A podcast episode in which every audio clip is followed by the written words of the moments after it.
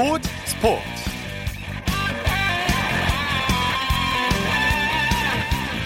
여러분 안녕하십니까? 아나운서 이창진입니다. 세계 야구 소프트볼 연맹 프리미어 12 대회에 출전한 야구 대표팀. 어제 멕시코전에서 역전승을 거두고 결승행을 확정했고요. 동시에 도쿄올림픽 티켓도 확보했습니다. 공동 선두인 한국과 일본은 결승 진출을 확정한 상태에서 오늘과 내일 이틀 동안 일본 도쿄돔에서 한일전을 치르고 있는데요. 대박 대진이라고 불린 한일전이 실제로 성사됐고 한일전답게 매진을 기록했습니다. 아, 지금 5회 말 현재 6대 8로 일본이 두 점을 앞서고 있는데요. 프리미어 12 한일전 소식 잠시 후 야구 전문 기자와 자세히 살펴보겠습니다. 토요일 스포츠 스포츠 먼저 프로농구 소식으로 시작합니다. 월간 점프볼의 손대범 기자입니다. 안녕하십니까? 네, 안녕하세요. 삼성이 전자랜드를 꺾고 짜릿한 승리를 거뒀네요. 네, 삼성이 615일 만에 3연승 행진을 달리게 됐습니다. 네. 어, 삼성은 잠시 실내체육관에서 열린 전자랜드와의 경기에서 84대 77로 승리를 했습니다. 이로써 삼성은 2018년 3월 11일 이후에 처음으로 3연승을 달리게 됐고 동시에 5위 도약에도 성공했습니다. 예, 역전과 재역전을 거듭하면서 코트를 뜨겁게 달궜어요. 네, 양팀 오늘 여러 차례 역전과 재역전을 거듭했는데요. 승부는 4쿼터에 갈렸습니다. 어, 7점 차까지 달아났던 삼성은 전자랜드 맹추격 때문에 좀 어려움도 겪었지만요. 승부처의 김동욱과 델로이 제임스를 앞세워서 승리를 결정지었습니다. 네. 반대로 전자랜드는 결정적일 때 수비 미스가 나오면서 경기를 잠재 실패했습니다. 네, 오늘 경기 수훈 선수를 든다면요? 네, 오늘 경기 삼성에서는 외국 선수인 닝 메라나스와 또 김준일 선수의 활약이 돋보였습니다. 네. 어, 미네라스 선수는 1쿼터 14점을 포함해서 30득점에 14리바운드로 활약을 해줬고요. 또 김준일 선수는 양팀 통틀어 가장 긴 시간인 36분을 소화하면서 16득점, 그 결정적인 쐐기골까지 박았습니다. 네, 삼성 이상민 감독 리바운드도 밀리지 않는다 이렇게 만족감을 드러냈네요. 네, 삼성은 늘 리바운드와 저돌적인 수비가 아쉬운 팀이었는데요. 하지만 올 시즌 많이 달라진 모습 보여주고 있습니다. 네. 오늘도 비록 리바운드 개수는 33대 38로 졌지만 승부처에서 리바운드 하나라도 더 잡겠다는 각오가 돋보였고요. 이상민 감독도 그 점에 만족한 것 같습니다. 네, KCC는 현대모비스를 상대로 진땀승을 거뒀네요. 네, 울산에서 열린 경기였죠. 이 대형 트레이드의 주인공이었던 KCC와 현대모비스가 처음으로 맞붙게 됐는데요. 예. KCC가 79대 76으로 이겼습니다. 네. 어, KCC 입장에서는 15점 차를 뒤집는 짜릿한 역전승과 함께 이 트레이드 이후 첫 승이라는 점에서 큰 의미를 찾을 수가 있겠고요. 반대로 현대모비스는 홈 4연패에 빠지면서 고민이 깊어졌습니다. 네, 양 팀이 대형 트레이드 후에 첫 맞대결을 펼쳤는데 양 팀 이적생들 어땠나요? 네, 우선 KCC의 트레이드 핵심이라 할 수 있는 라건아 선수는 어, 결정골을 터트리는 등 26득점, 17리바운드로 팀을 옮긴 뒤에도 변함없이 뛰어난 활약을 보여줬습니다. 네. 현대모비스에 가세한 김국찬 선수 역시 어, 이대성 선수의 빈자리를 채워주기에 부족함이 없어 보였는데요. 오늘 20득점을 기록하면서 분투했습니다. 뭐 비록 팀은 졌지만 어, 이 선수의 활약만 본다면은 앞으로를 기대케 하기에 충분했습니다. 네, 역시 라건아 선수네요. 골밑을 확실히 장악했죠. 그렇습니다. 오늘 사실 몸이 안 좋아서 이 주전으로 나서지도 못했는데 이 쿼터에만 13득점을 올리면서 추격 발판을 마련했고요. 네. 또 종료 1분여를 남기고는 결정, 결정적인 역전골까지 넣으면서 26득점, 17리바운드로 더블 더블을 기록했습니다. 네. 오늘 경기는 실책이 승부를 갈랐죠. 그렇습니다. 오늘 현대모비스 이 승부처에서의 실책과 또 집중력이 좀 아쉬웠는데요. 이 원래 사쿼터 결정력이 떨어진다는 것이 약점이었던 팀인데 오늘은 또 핵심 멤버까지 빠진 상황인지라 이 4쿼터에만 4개의 실책을 범하고 또 쉬운 레이업을 미스하는 등 좀 아쉬운 모습을 보였습니다. 네. 최하위 팀인 오리온과 LG는 연장까지 가는 접전을 벌였어요. 네, 창원에서 열린 오리온과 LG 간의 경기는 연장 접전 끝에 오리온이 81대 80으로 승리를 거뒀습니다. 네. 어, 이틀 전에 LG가 최하위에서 벗어났었는데 오늘 경기 패배로 다시 최하위로 떨어지게 됐습니다. 네, 오리온의 집중력이 대단했죠. 그렇습니다. 4쿼터 오리온의 추격세가 대단했습니다. 어, LG의 수비가 느슨해진 틈을 타서 장재석과 사부비치의 활약으로 경기를 연장까지 끌고 갔고요. 또 49.7초를 남기고 이현민 선수의 3점이 터지면서 원정에서 의미 있는 승리를 챙겼습니다. 네. 오리온 승리 수훈 선수를 꼽아보죠. 네, 역시 외국 선수인 보리스 사보비치를 빼놓을 수가 없겠는데요. 이 경기를 연장으로 끌고 간 자유투를 포함해서 28득점, 6리바운드로 활약했고요. 또 이현민 선수가 15득점, 장대석 선수가 12득점으로 활약을 해줬습니다. 네. 프로농구 내일 경기 일정과 관전 포인트 짚어주시죠. 네, 내일 4경기가 열립니다. DB와 SK, KGC와 KT, 오리온과 현대모비스, KCC와 삼성이 맞붙게 되는데요. 네. KC에 있는 DB와 SK는 선두권 간의 팀이기 때문에 상당히 기대를 모으고 있는데 이 부상자가 많은 DB이기 때문에 과연 SK의 깊이를 어떻게 감당할지가 관심사고요. 또 KCC와 삼성 역시 두 팀 모두 다 변화가 많았던 팀이기 때문에 어떤 모습이 나올지 또 기대를 모으고 있습니다. 네.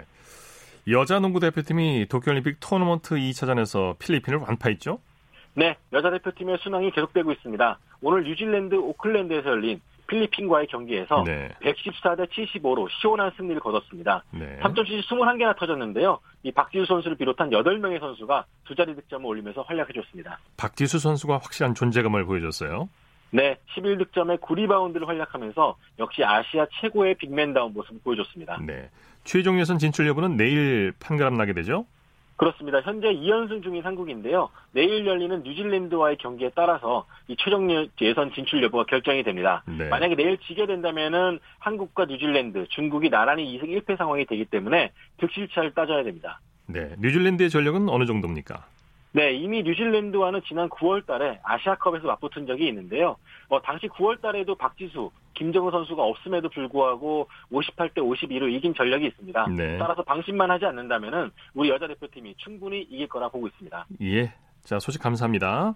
고맙습니다. 프로농구 소식 월간 점프볼의 손대범 기자 정리했고요. 이어서 프로배구 소식 살펴보겠습니다. 스포츠 동아의 강산 기자입니다. 안녕하십니까? 네, 안녕하세요. 네, OK저축은행이 KB손해보험을 상대로 역전승을 거뒀네요.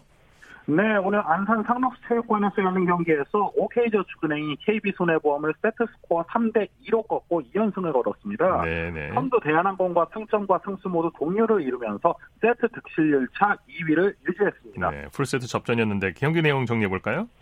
사실 풀세트 접전이었지만 매 세트가 접전은 아니었습니다. 네. 그만큼 세트별로 양 팀의 경기력의 편차가 컸다는 뜻인데요. 마지막 5차, 5세트에서 집중력을 발휘한 OK저축은행이 승리를 거둘 수 있었죠. 네. 6대 7로 끌려가던 상황에서 조재성의 후위 공격을 시작으로 송명근의 퀵오픈과 상대 공격 범실, 심경섭의 서브 득점을 묶고 10대 7로 달아나면서 승부를 갈랐습니다. 네, 말씀하신 대로 조재성과 송명근 선수가 맹활약했어요. 네, 외국인 선수가 없어도 공격 전선에는 문제가 없습니다. 오늘 송명근과 조재성의 쌍포가 나란히 17득점을 기록했고요. 조재성은 서브 득점 4개, 송명근은 블로킹 2개를 기록했고요. 또 여기에 센터 박원빈이 블로킹 5개를 잡아내면서 높이를 과시한 게 승리 요인이었습니다. 네. 남자부 최하위 KB손해보험 8연패 늪에 빠졌네요.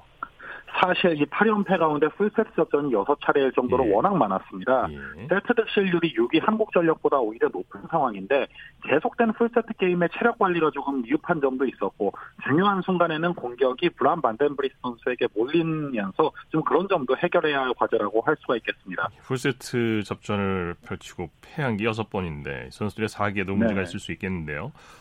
이번엔 여자부 경기 살펴보죠. 현대건설이 KGC 인삼공사를 꺾고 3연승을 거뒀네요. 네, 수원에서 열린 여자부 경기에서는 현대건설이 인삼공사를 세트스코어 3대1로 꺾고 GS칼텍스를 승점 1점 차로 제치면서 단독 선두로 올라섰습니다. 네, 오늘 승리의 주인공은 양효진 선수라고 할 수 있겠죠?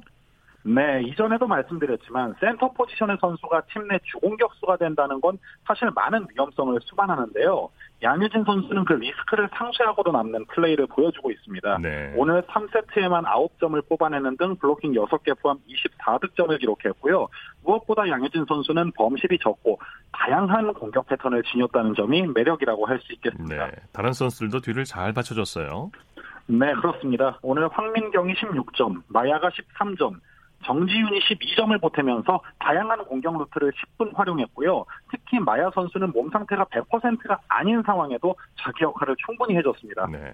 현대건설의 이도희 감독 승리를 했지만 힘들었다 이렇게 얘기를 했어요. 계속된 강행군의 선수들이 지쳐가는 상황을 직접적으로 표현한 건데요. 네. 오늘 승리 소감도 사실 주전 선수들이 지친 상황에서 로테이션 멤버들이 잘해준 것을 꼽았을 정도였습니다. 또 체력을 관리할 상황이 되지 않는 현 시점에 대한 문제를 지적하는 것도 있지 않았는데요. 하루 쉬고 화성에 내려가서 적응 훈련을 한 뒤 바로 다음날 경기를 하는 일정을 앞두고 있는데 이런 상황들을 잘 극복하는 게 현대건설의 과제라고 밝혔습니다. 예.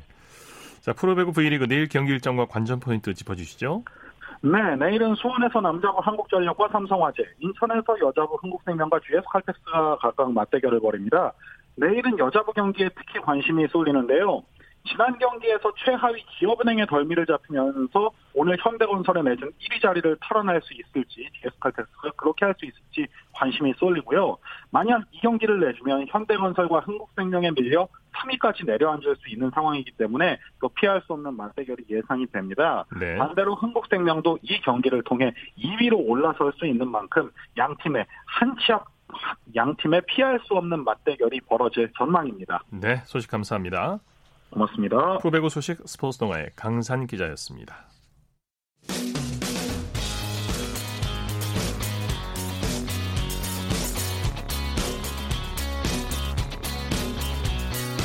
따뜻한 비판이 있습니다.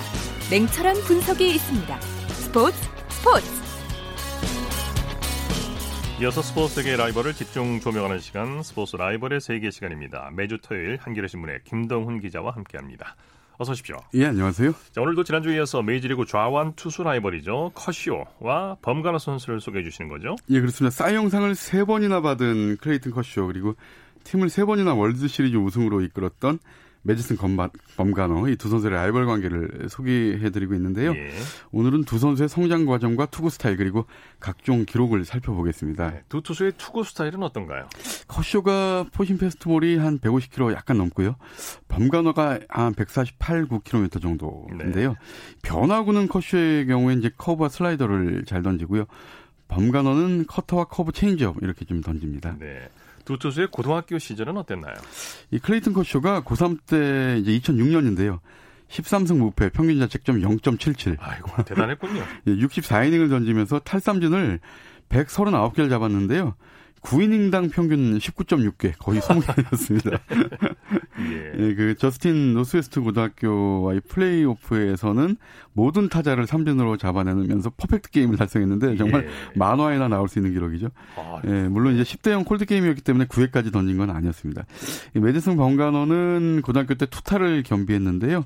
이 과거에 커쇼를 상대로 홈런을 친 뒤에 범가너는 고등학교 때 탈삼진만큼 홈런을 친 선수였다. 이렇게 어. MLB.com이 범가너의 장타력을 칭찬한 적도 있습니다. 예.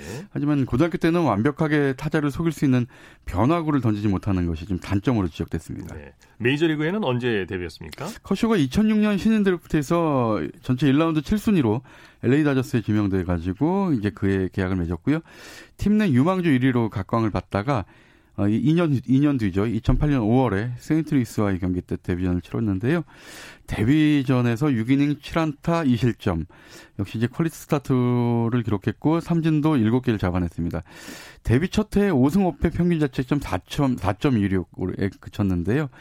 예, 하지만 107과 3분의 2이닝 동안 탈삼진을 100개를 잡았으니까 가능성은 좀 보인 거죠. 네. 이 범간호는 한 해 늦었어요. 2007년 신인 드래프트에서 전체 1라운드 7순위 역시 커쇼가 1라운드 7순위 어, 범관화가 1라운드 전체 10순위로 샌프란시스코 자이언츠에 지명이 됐는데요. 역시 팀 내 유망주 1위로 기대를 모으다가 2009년 9월에 이제 로스터가 확장되잖아요. 이때 이제 메이저리그에 데, 어, 데뷔를 했고요. 네. 역사상 두 번째로 어린 20살 38일 만에 메이저리그 선발 데뷔전을 치렀습니다. 예. 두 투수의 통산 기록은 어떤 선수가 더 좋습니까? 커쇼는 2008년 메이저리그에 데뷔한 이후에 올 시즌까지 이제 12시즌 동안 169승 74패 평균 자책점 2.44고요. 예. 범간호는 1년 늦게 데뷔했잖아요. 근데 지금 11시즌 동안 119승 92패 평균 자책점 3.13. 그러니까 다승과 평균 자책 모두 커쇼가 좀 앞서 있습니다. 예. 커쇼는 또 20승 이상을 두 번이나 달성했고요. 1점대 평균 자책점도 세 번이나 기록을 했는데 예. 반면에 범관호는 18승이 시즌 최다승이고요. 1점대 평균 자책점도 기록한 적이 없습니다. 하지만 범관호는 포스트 시즌에서 눈부신 성적을 남겼죠. 그렇습니다. 이 범관호가 가을 야구에 참 강한데요. 통산 4번의 포스트 시즌에서 16경기 등판 16경기 등판에서 8승 3패 1세이브, 평균 자책점 2.11 굉장히 좋았죠. 근데 반면에 커쇼는 통산 9번이나 가을 야구를 경험했는데 9승 11패 1세이브예요. 그러니까 승보다 네. 패가 더 많고요. 평균 자책점도 4.43. 범관의 두 배가 넘습니다. 네. 커셔는 올해도 악몽 같은 포스트 시즌을 보냈죠. 그렇습니다. 이 워싱턴 내셔널스와의 내셔널리그 디비전 시리즈에서 2승 2패로 맞선 가운데 이제 마지막 5차전이었는데요. 네. 7회 말까지 다저스가 3대 1로 앞섰다가 8회 초에 커쇼가 어, 연속 타자 홈런을 맞았죠. 그러면서 이제 3대 3 동점을 허용했고요. 네. 결국 다저스가 역전패하면서 가을 야구를 조기에 마감하고 말았습니다. 네, 네. 반면에 범가너는 월드 시리즈 우승 반지가 3개나 되는데 월드 시리즈만 놓고 보면 5경기에서 4승 1세이브 평균 자책 0.25 정말 경이적인 기록을 가지고 있는데요. 네. 이 기록은 월드 시리즈에서 30이닝 이상 던진 투수 가운데 메이저리그 역사상 1위입니다. 네. 36이닝을 던지는 동안 딱 1실점밖에 없습니다. 예. 두 선수가 고등학교 때 만난 연인과 결혼한 공통점도 있다고요? 예, 두 선수 모두 정말 그 순정파인데 두 선수 모두 비교적 비교적 이른 나이에 결혼을 했습니다. 네, 네. 커쇼가 이 엘런 멜슨과 7년간의 열애 끝에 결혼을 했는데 15살 때부터 사귀었거든요. 첫사랑이군요. 그러니까. 그렇습니다. 만 22살 때 2010년에 결혼을 했고요.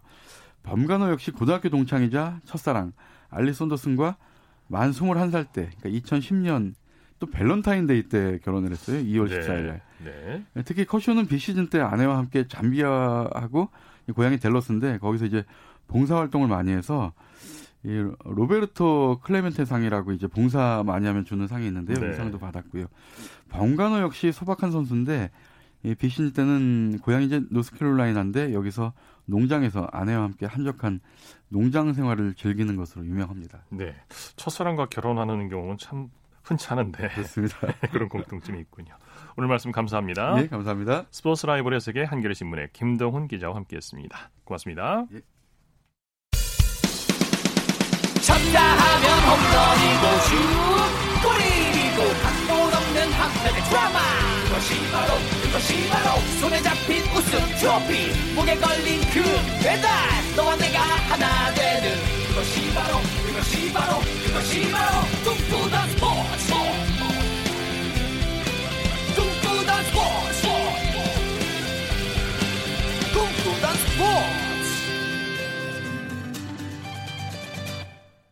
이어서 매주 토요일 보내드리는 정수진의 스포츠 현장 시간입니다. 역도는 일반적으로 선수들만 하는 운동이라고 생각들 하시는데요. 요즘은 생활체육으로 역도를 즐기는 분들이 많다고 합니다. 오늘은 생활체육 역도 대회 현장으로 함께 가보시겠습니다. 아, 동호인 여자 45kg, 49kg, 55kg 역도 용상 경기 시작하도록 하겠습니다. 자, 21kg에 도전한 선수 2번 양순희 선수 1차 시기. 화이팅! 파이팅! 네, 박진감과 긴장감 그리고 한계에 도전하면서 느끼는 희열을 맛볼 수 있는 매력적인 스포츠 바로 역도입니다. 이 역도를 생활체육으로 하고 있는 분들이 지금 안산시 게이트볼장에서 열리고 있는 2019 경기도의회 의장배 전국 생활체육 역도 대회에 참가하고 있는데요. 사실 이 경기장 분위기는 대회라기보다는 축제같이 즐거운 분위기입니다. 이 분위기 함께 느껴보시죠. 네, 안녕하세요. 저는 경기도 역도연맹 사무국장 김미혜입니다. 이게 전국 생활체육 역도대회가 올해 3회차 열리는 건데요. 역도가 엘리트 선수들만 있는 게 아니고 동호인들도 참여할 수 있는 이런 대회로서 참여율도 좀 그 전에보다 많아졌고 지금도 한 150명 정도 그냥 엘리트 선수들처럼 긴장하고 꼭 잘해야 된다 이런 게 아니라 그냥 자기가 하는 운동을 즐겁게 뽐내는 거죠. 사실 어떻게 보면 이 역도라는 걸 하시면서 그 아이들은 앉았다 일어났다 하면서 스쿼트란 동작을 하면서 성장에 도움이 되고 여자 동호인들 분들은 근력 운동을 하는데 훨씬 더 효과를 많이 보세요. 또 남자분들도 저희가 또 역도가 유연하지 않으면 굉장히 또 불편하거든요. 자세 뭐 동작도 그렇고 근육을 쓰는 운동이기 때문에 뭐 스트레칭이나 유연성 이런 게 다 같이 플러스가 돼가지고 자 23kg 2차입니다. 화이팅! 판정 결과 아쉽게 실패. 어, 다음번에 꼭 할 수 있을 것 같아요. 저는 지금 정천중학교에 지도하고 있는 김은숙입니다. 지도자시면서 오늘 또 이렇게 심판으로 와주신 네네네네. 거예요? 네, 아. 넓게 잡고 한 번에 머리 위에까지 드는 게 인상 종목이고요. 그리고 용상은 좁게 잡고 목까지 한 번 올리고 한 번 다시 머리 위까지 팔을 뻗는 것이 용상이라고 해요. 역도는 기록 싸움이기 때문에 1차, 2차, 3차를 중에 제일 많이 드는 사람이 이기는 건데 서로 이제 눈치를 보면서 작전을 짜요. 그래서 1차, 2차, 3차를 해서 만약에 제일 많이 드는 중량이 이기게 되는 거죠. 예전에는 동기록을 들었을 경우에 체급이 적은 사람이 이겼는데요. 바뀌었거든요. 먼저 드는 사람이 이겨요. 만약에 이제 제가 1번이었는데 제가 80을 들었어요. 근데 이제 다음 선수가 81을 들어야지 이기는 거죠. 왜냐면 이 사람이 먼저 80 먼저 1번 선수가 이, 들었으니까. 동호인들이 막상 시작을 하면 내가 뭐 힘을 이렇게 쓰고 몸을 이렇게 바꾸면은 기구가 이렇게 올라가는 그 매력에 재밌어 해주시고 좋아해 주시는 분들이 점차 느니까 지도자로서 너무 뿌듯합니다. 자, 23kg 봤을 때 충분히 가능하거든요. 그죠? 네. 주눅 들지 말고 한다면 반드시 쉽게 성공하리라 봅니다.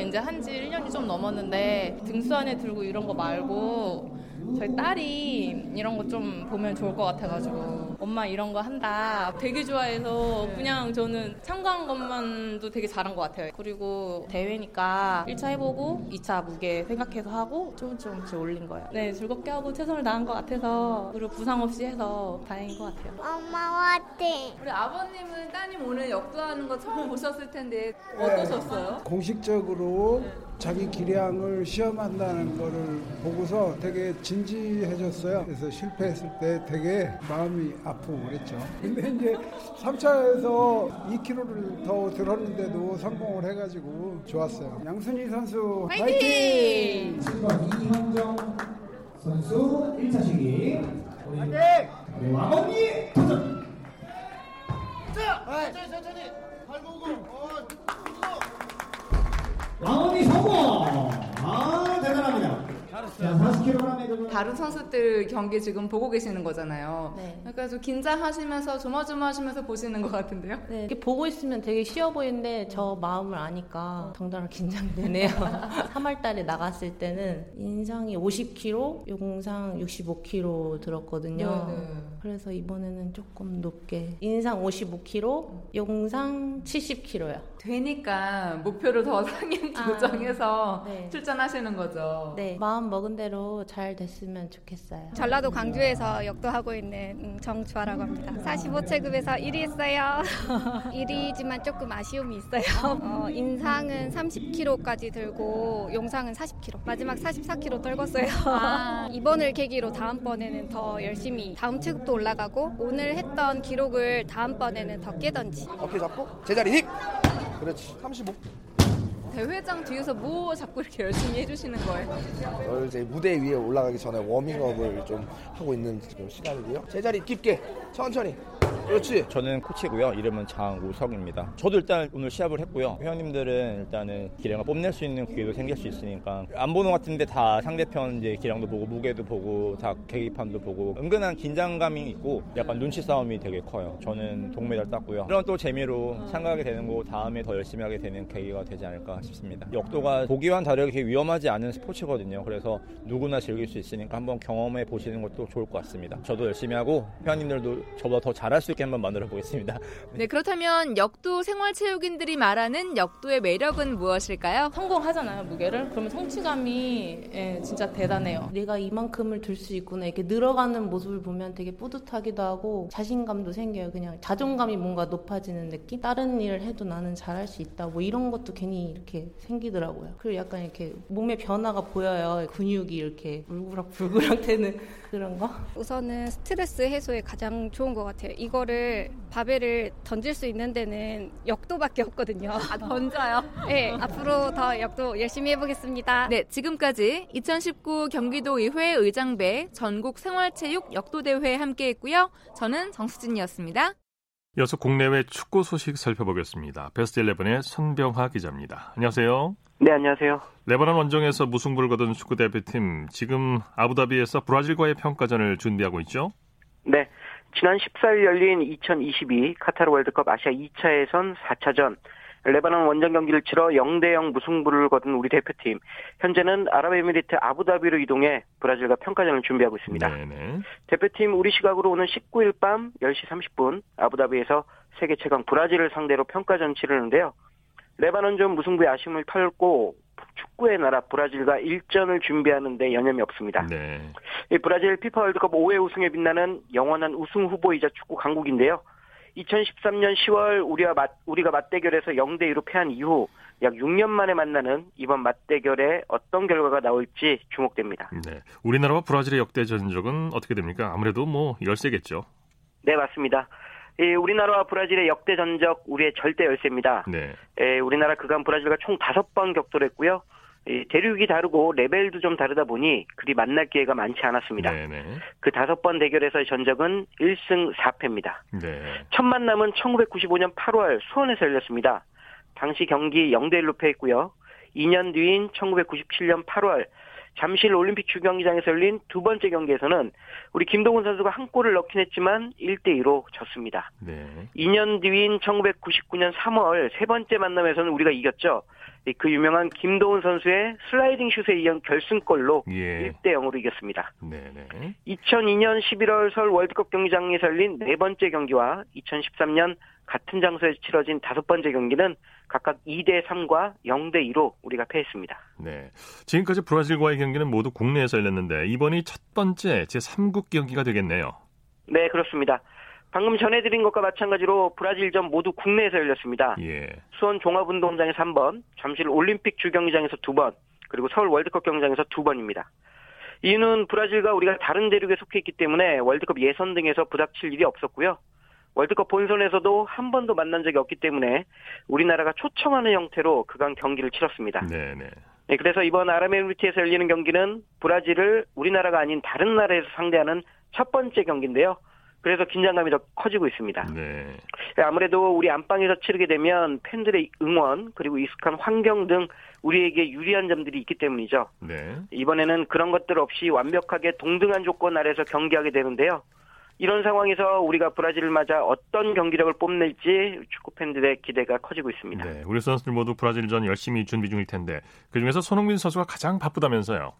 네, 손흥민 선수 우리 대표팀의 캡틴이자 에이스죠. 엄청난 몸값을 자랑하는 브라질 선수들과 비교해도 뭐 밀리지 않을 만큼 우리나라를 그렇죠. 대표하는 공격수입니다. 네. 그런 손흥민 선수 요즘 캡틴 몫을 하랴 후배들 챙기랴 정말 바쁩니다. 네. 손흥민 선수 우리 시간으로 오늘 아부다비에서 열린 아부다비에서 열린 훈련에서 이강인 선수에게 개인기를 전수한 장면이 목격됐는데요. 이강인 선수가 계속 개인기를 실패하자 옆으로 가더니 같은 개인기를 보이면서 성공하는 방법을 일러줬습니다. 네. 뭐 이후 권창훈 선수와 나성호 선수 등 다른 후배 선수들까지 동참하면서 미니 강습회 같은 그런 분위기가 연출됐는데요. 예. 예, 손흥민 선수 대표팀에서 여러 임무를 수행하느라 바쁜 와중에도 후배들의 개인기 훈련까지 챙기는 그런 훈훈한 장면을 연출했습니다. 네. 자, 두바이컵에 참가 중인 22세 대표팀 얘기도 전해 주시죠. 네, 김학범 감독이 이끄는 22세 대표팀 현재 두바이컵에 참가 중인데요. 대회 첫 경기에서 사우디아라비아를 2대 0으로 제압한 데 이어 바레인을 상대한 2차전에도 3대 0으로 캐승하며 상승세를 이어가고 있습니다. 예. 대표팀 일요일인 내일 오후 8시 45분 이라크를 상대로 대회 세 번째 경기를 치르는데요. 이 3차전에서도 무실점 쾌승을 거둘 수 있을지 기대가 모이고 있습니다. 예. 뭐 이번 대회 아랍에미리트가 주최하는 친선 대 친선 대회인데요. 김학범호는 내년 일본 도쿄에서 열리는 올림픽 본선 출전권을 따내기 위해 전력 강화 측면에서 이번 대회에 참가 중입니다. 예. 뭐 친선 대회이긴 하지만 연일 좋은 경기력을 보여주고 있기 때문에 김학범호가 이번 대회에서 우승할 수 있을지도 팬들의 관심거리입니다. 네. 박항서 감독의 베트남이 아시아 예선에서 G조 지금 1위를 질주 중이죠? 네, 정말 대단하죠. 우리 박항서 감독이 이끄는 베트남, 우리나라와 같이 2022 카타르 월드컵 아시아 예선 치르고 있는 중인데요. 네. 아랍에미리트, 태국 등과 함께 G조에 속해 있습니다. 그런데 베트남 예선 4경기를 치른 현재 3승 1무, 무패의 성적으로 조 1위를 질주하고 있습니다. 2위가 태국, 3위가 아랍에미리트인데요. 베트남보다 전력상 한 수 위라고 여겨지는 나라들을 제치고 월드컵 최종 예선 진출 가능성을 높이고 있습니다. 예. 특히 베트남 지난 14일 열린 4차전 이 아랍에미리트전에서 1대 0으로 승리하는 파란을 일으키, 일으켰 는데 이 아시아를 넘어 전 세계에 강한 충격을 던져줬습니다. 네, 베트남 전역도 뭐 들썩들썩했었죠. 네네. 예, 베트남이 19일 이제 평가전이 아닌 예선 5차전을 치르는데 태국과의 이 경기가 상당히 중요하겠어요. 맞습니다. 베트남 19일 오후 하노이에 위치한 미린 국립 경기장에서 태국과 지조 예선 5차전을 치릅니다. 이 경기에서 베트남이 이기게 되면 승점 13점으로 승점 7점의 태국을 멀리 밀어낼 수 있습니다. 이는 조 2위까지 진출할 수 있는 최종 예선에 한 걸음 더 다가간다는 의미이기도 하고요. 네. 분위기 뭐 상당히 좋습니다. 베트남 지금까지 같은 조에 속한 네 나라와 모두 한 번씩 겨뤘는데 한 번도 지지 않으면서 3승 1무를 기록 중이고요. 최근 라이벌 태국과의 맞대결에서도 계속 좋은 결과를 내고 있기 때문에 자신감에 넘쳐 있습니다. 예. 만약 베트남이 태국전까지 승리하게 되면 박항서 감독의 주가 더 오를 것으로 보이고요. 예, 베트남이 지조 수위자를 유지하면서 최종 예선 진출에 가까워질 수 있을지도 주목받고 있습니다. 네. 어, 브라질은 이제 우리가 평가전을 치르게 되는데 오늘 아르헨티나와의 경기에서 패했군요. 네. 오늘 19일 우리와 평가전을 치르는 브라질이 남미 라이벌이죠. 아르헨티나와 겨룬 경기에서 네. 0대 1로 패했습니다. 이 오늘 열린 이 경기는 수페르 클라시코 데 라스 아메리카스라 이렇게 불리는데요. 정기전이 아니라 비정기적으로 열리는 라이벌 매치입니다. 브라질과 아르헨티나가 격돌하는 경기고요. 네. 이번 맞대결 사우디아라비아 리야드에서 열렸는데 아르헨티나가 1대 0으로 이겼습니다. 네. 아르헨티나는 그간 대표팀에서 좀 부진했던 리오넬 메시 선수가 전반 12분 스스로 얻은 페널티킥을 성공시키면서 브라질 격침에 1등 공신이 됐습니다. 이 경기가 끝난 후 메시 선수가 얻은 페널티킥에 대한 말이 좀 있었는데요.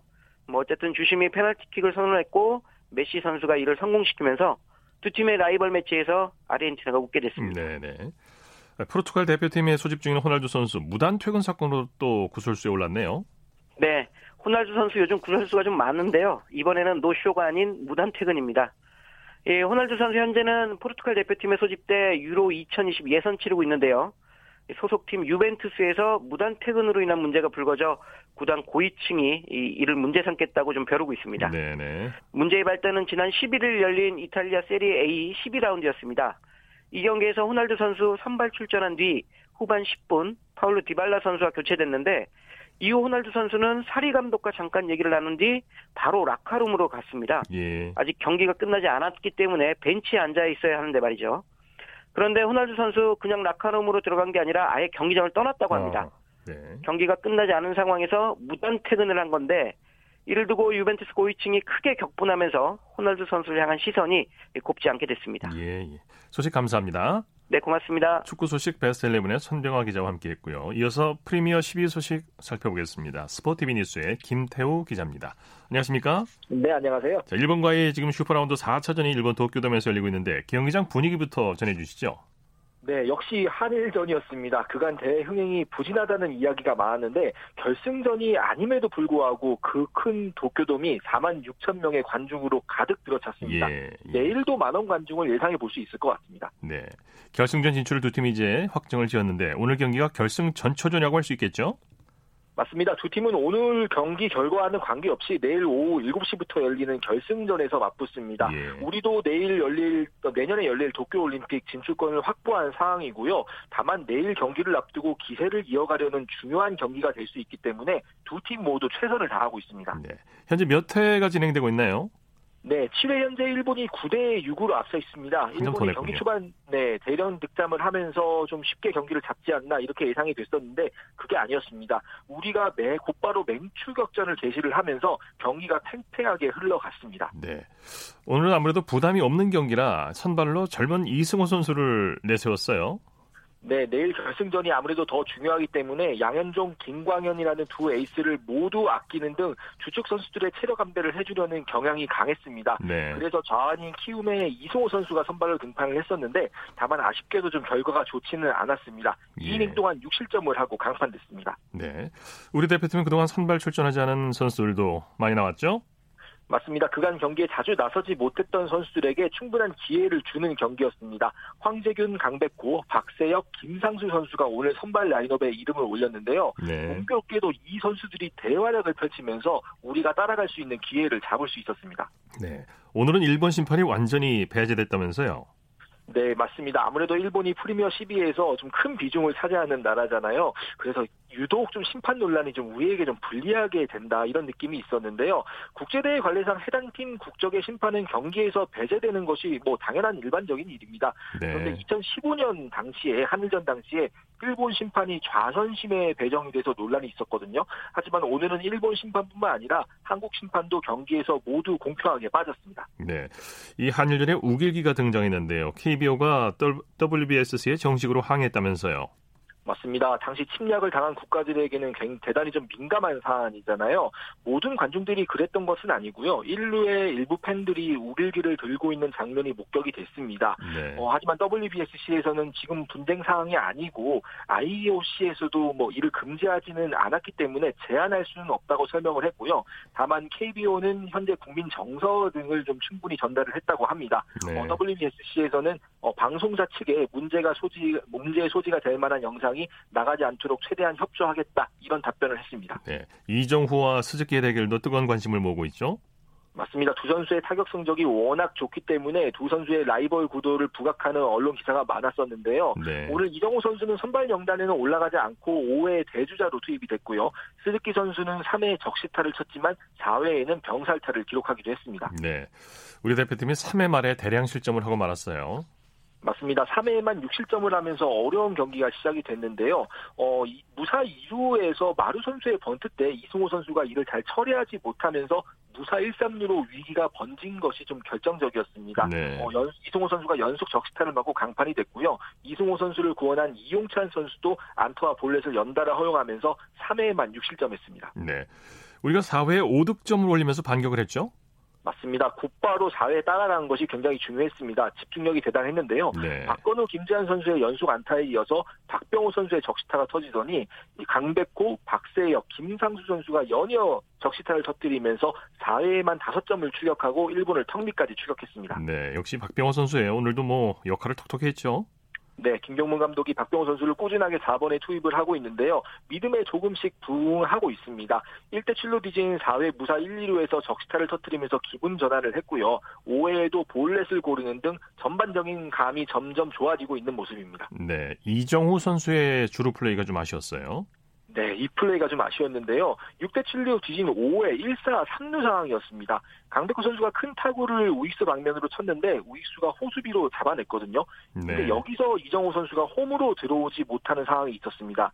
1사 3루라 일단 타구가 뜨면 3루에 붙어서 태그업을 준비를 했어야 했는데 네. 이정호 선수가 안타가 될 것이라 생각을 했을까요? 3루와 홈 사이에 있었고요. 부랴부랴 3루 베이스를 다시 받고 홈으로 세도했지만 아웃되면서 우리의 추격 흐름이 좀 끊겼습니다. 네. 자, 소식 감사합니다. 네, 감사합니다. 프리미어 12 소식 스포티비 뉴스의 김태우 기자였습니다. 스포츠 단신 전해드립니다. 교포 선수인 뉴질랜드의 데니 리 선수가 PGA 투어 마야코바 클래식 1라운드에서 단독 선두에 나섰습니다. 데니 리는 2015년 7월 그린브라이어 클래식 이후 4년 4개월 만에 투어 2승째를 에, 노리고 있습니다. 스포츠 스포츠 오늘 준비한 소식은 여기까지고요. 내일도 풍성한 스포츠 소식으로 찾아뵙겠습니다. 함께해 주신 여러분 고맙습니다. 지금까지 아나운서 이창진이었습니다. 스포츠 스포츠